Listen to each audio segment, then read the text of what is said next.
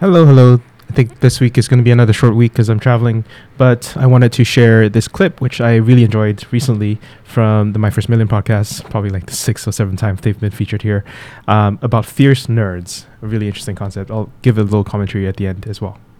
Can we talk about Dharmesh? Because I have a, a lot of interesting things to talk about because I got to hang out with him. Can you talk about what, what you all did? Yeah, I think we both basically hung out with Dharmesh. So Dharmesh is the founder of HubSpot. HubSpot is the company that bought your company. He's a billionaire. He's been there for I don't even know how many years, 15 plus years now. The, the beginning. So yeah. kind of epic founder, built a I don't know, 20 billion dollar company or something like that. Awesome guy. Really fun guy to hang out with. He listens to the pod, so he's kind of like like-minded and kind of knows our personalities, but we had never hung out in person, neither had you. So I think you hung out with him at the conference and then like a few days later i grabbed lunch with him because he flew to san francisco. Give me your kind of initial take. So he's lovely. Like he's a sweetheart of a person.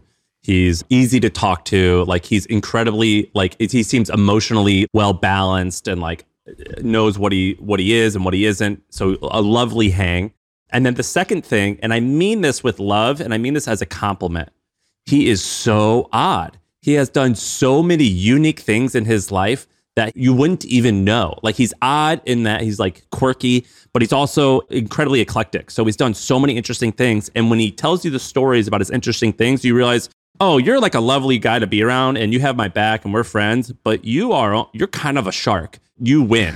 you win at everything you do and you spot opportunities. For example, he just casually throws out these things and he's done this to me like eight times. So I found out that when he was in his 20s, he was like, you know, I almost didn't even, and this reminds me of you. He goes, I almost didn't even want to start tech companies because I was going to become a professional poker player. I was like, what? He goes, yeah, basically, like me and my brother, we were up like, you know, mid to high six figures over our career, our short career of blackjack because we learned how to play blackjack and we learned how to do well and also we speak a language that isn't very common. I actually don't know what language it is, but a language where in India they don't even speak it that that much. And he's like, we could talk at like the tables and like discuss strategy, and no one would even know.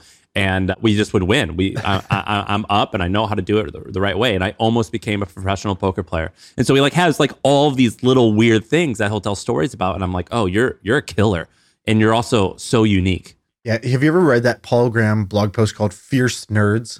No. What is it? It's an amazing post. I'm going to read you a couple pieces of it, but it's one of those like Paul Graham. I think is somebody said this earlier. They go, "What's that guy Andrew Tate?" They some some tweet that was really funny was Paul Graham was my Andrew Tate. Yeah. Like growing up, which Same. is like so funny. So it's such a funny, it's such a deep cut joke. But if you get it, you're like, it just hits the spot. All right. So he wrote this post and he goes, Most people think of nerds as quiet, you know, sort of like diffident people, right? Just sort of like, you know, passive. And in most social situations, they are. They're they're quiet and you know they're not the star quarterback in the middle of the gym, right? They're kind of a fish out of water in a bunch of different things. He goes, but this is an illusion because when on, that only happens when non-nerds observe them because they're observing them in non-nerdy situations. So you see a nerd at prom, you just see them as a quiet, sort of passive nerd. There's no alpha in them. But in fact, some nerds are quite fierce. Fierce nerds are a small but interesting group they're extremely competitive, more competitive, I would say, than competitive non nerds, because the competition is more personal to them. Partly because they're not emotionally mature and they, they distance themselves from it, but also because there's less randomness in the types of competition that they engage in. Therefore, they're justified in making it more personal. So this is like fierce nerds who get really into chess or a game that is less luck based, more skill based. This often happens with gaming or programming competitions or math competitions or spelling bees, where it's l- way less about luck, way more about skill. Dharmesh told me a story. He was like, when I was in grade school or high school, like I got in trouble because I just like didn't go to school or like something like that. And I was like, why? He goes, well, I had never seen a ping pong table and they had one of those in the dorm. And I, right when I saw it, I decided I'm going to be the best at this. And so I dedicated my high school years to being the best ping pong player. Really? Yes. That's amazing. I love how you get these gems out of people. Like, what question do you ask that gets that answer? Like, I'll just say, like, wow, you're like really unique. Why are you so different? No, no. How did you really say it? Wow, you're so freaking weird, like, man. I, yeah, I would say, Did you do weird stuff your whole life? I was like, you're a weirdo. I'm like, I, am kind of a weird. I'll say, like, I'm kind of a weirdo too, but you're like extreme weird. Like, what were you like in high school? yeah, yeah, yeah. That's that's that's the Sam Parr question. I, I needed to get that out of you. That those are great. Okay, yeah, yeah. Here's some other things about about fierce nerds. One, they're independent minded they're willing to basically stand on what they believe, even though it is socially awkward. You know, in school, this becomes kind of a liability for them. But as soon as they graduate, they go into kind of the professional world, it becomes an extreme asset for them. They're also impatient. They're annoyed by rules rather than being just like, you know, unaware of them or passively following them. And he goes, I'm not, he goes, I'm not, I'm not sure why fierce nerds are impatient, but they, mo- most of them seem to be. You'll notice at first in conversation, they tend to interrupt you. At first, it's merely annoying, but the more promising fierce nerds, it's connected to a deeper impatience about solving the problem. They have this competitiveness and impatience, right? So those are two of the like characteristics. And he goes, when you combine these qualities in sufficient quantity, the result is quite formidable. And then he gives some examples. And he goes, seven of the eight richest people in the world right now, on, or in America right now, are fierce nerds, right? So you have like Zuckerberg, Bill Gates, Elon Musk. Like you have these like these types, Jeff Bezos, these types of folks. But also he says intelligence is, part, you know, part of the thing, but fierce nerds are not they're not winners because they're the smartest of the nerds. In fact, they're usually only moderately intelligent compared to other nerds, but they are way more competitive and impatient than than the average nerd. And this is the difference between basically like who becomes a professor and who becomes like a founder or, a great investor or something like this. And then he goes, The idea of a fierce nerd is not a common one. So a lot of you might be reading this and might realize, hmm, that's me. And he goes, And now, and I love this writing. He goes, and it is to you, young fierce nerd, that I now turn. And he goes and he starts talking directly to the fierce nerd. He goes, he goes, I got good good news and bad news. The good news is your fierceness is going to help you solve difficult problems. You know, scientific, technical problems, blah, blah, blah. You can get rich in business. In greed, it is great for, you know, survival to be a fierce nerd. He goes, the bad news is that if not exercised, your fierceness will turn into bitterness and you'll become an intellectual playground bully, a grumpy sysadmin, the forum troll, the hater, and the shooter down of new ideas. He goes, How do you avoid this fate? And by the way, he created Hacker News. So I think he runs into a lot of fierce nerds on Hacker News. He goes, How do you avoid this fate? Work on ambitious projects because if you succeed, it brings you the kind of satisfaction that will neutralize your bitterness. You don't have to succeed to feel, feel this. Merely working on hard projects give, gives most fierce nerds a sense of satisfaction. And even if you don't succeed, it'll keep you busy so you're not so bitter. I thought this is an amazing blog post. Like one of his ah best. I sent literally I read this, I sent it to Emmett at Twitch. I was like, hey, it's you.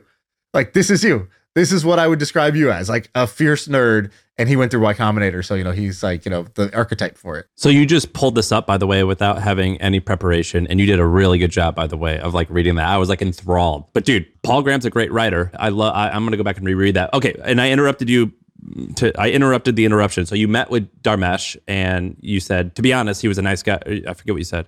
So so he's a fierce nerd. That's the first thing. And I think you pulled out some good stories the ping pong story, the poker story. I, this is classic fierce nerd hallmarks, right? All green flags. The second part was super nice guy, and our lunch was totally fine. But it's he's this type of person. I actually, there's a bunch of people like this. I might be like this, where you're almost better to talk to online. It's like you spent more time talking to people online that your online social skill is better than your in person social skill.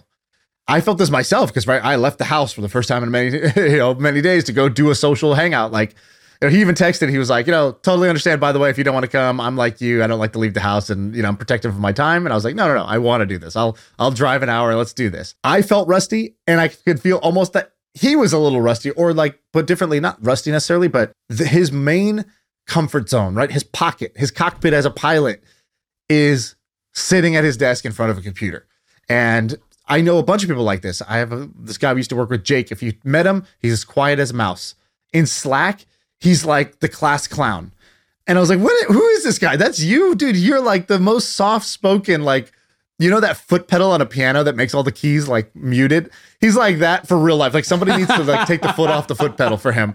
And, but then you get him in Slack and the guy's like, you know, the number one troll, willing to cut the edgy jokes and I was like, I can't believe this is the same guy. And it's like, he was 21 years old and he basically grew up in Malaysia. His only like English social interactions were online in like in chat rooms, games, Discord, that sort of thing. And so, you know, that's just his persona. And I've met so many people that are like this that I've now come to realize it's not something weird about them. It's actually a completely normal thing. And it's better to just figure out what's you, where are you the most you? Is it through text messaging? Is it on phone calls? Is it through written emails? Is it in person? Is it like long form in person? What is the version of you that's the most you? Like, what would you say it is for you? R- writing, like long form writing. I think that's what I prefer. Like these podcasts, like I usually have to lay down for like 30 minutes because I'm like I'm like dead after after them. So no, I mean I'm okay at this, but like writing I prefer. But listen to this. So I think Dharmesh would You- actually agree with you You like have to elevate your legs to to get the blood back to your brain. yeah, I'm just like I'm so tired. I passed out. What happened? Uh, uh, Dharmesh would probably agree with you. I, I would imagine. And but so listen to this. So they they asked you and me to like show up. So basically, I was supposed to speak at this event, and they were like, "Hey, one of the main people had to cancel because something happened. Can you show up like in 12 hours the next morning and come and speak in front of 10,000 people?" And I was like, I mean, I guess I could just like show up and riff in front of 10,000 people, but I, I don't prefer that. Does Dharmesh want to like do a thing?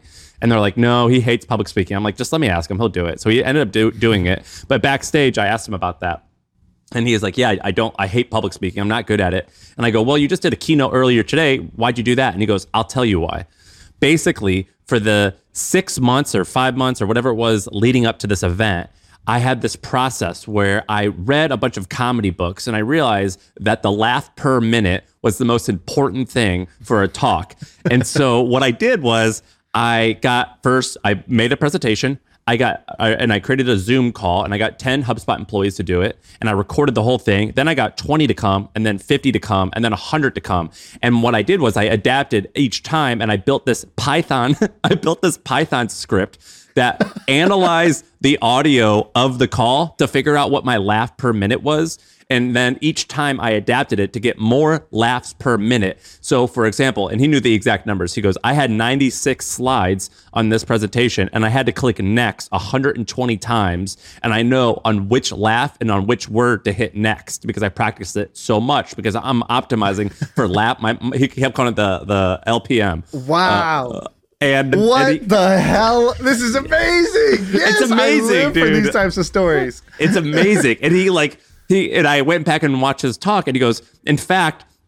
So here's like another like side tangent. Have if you ever been to a big conference, have you noticed whether it's TED Talk or even Steve Jobs, all the big conferences that have more than a thousand people, they all use the same slide clicker. Have you ever seen that clicker? It only has two buttons: a red, which means Yep. back, and a right and a and a green, which means next. So here's the secret: that clicker, it doesn't actually change the slide. It goes to a light, like a, a light that says red or green, and there's someone on the other end of the slide hitting left or right. Did you know that? No.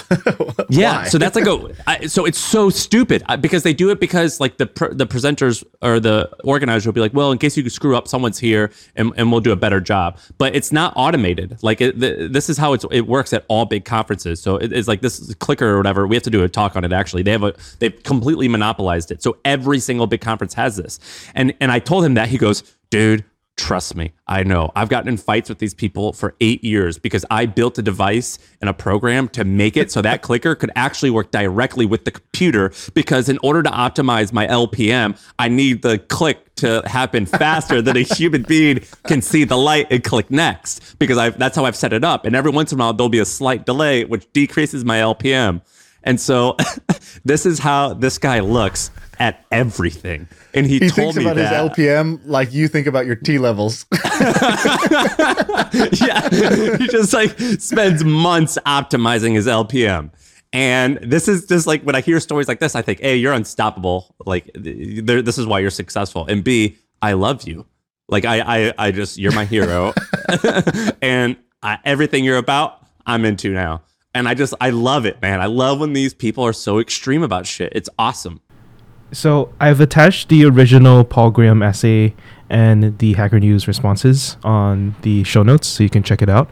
Uh, what's interesting is people, I think, seem to respond a lot to the fierce part of Fierce Nerds, and uh, they seem to really be focusing on you know assholes that they've interacted with uh, in in the past, and for sure, some of the Fierce Nerds examples that uh, they raise or you know that you might think of are assholes.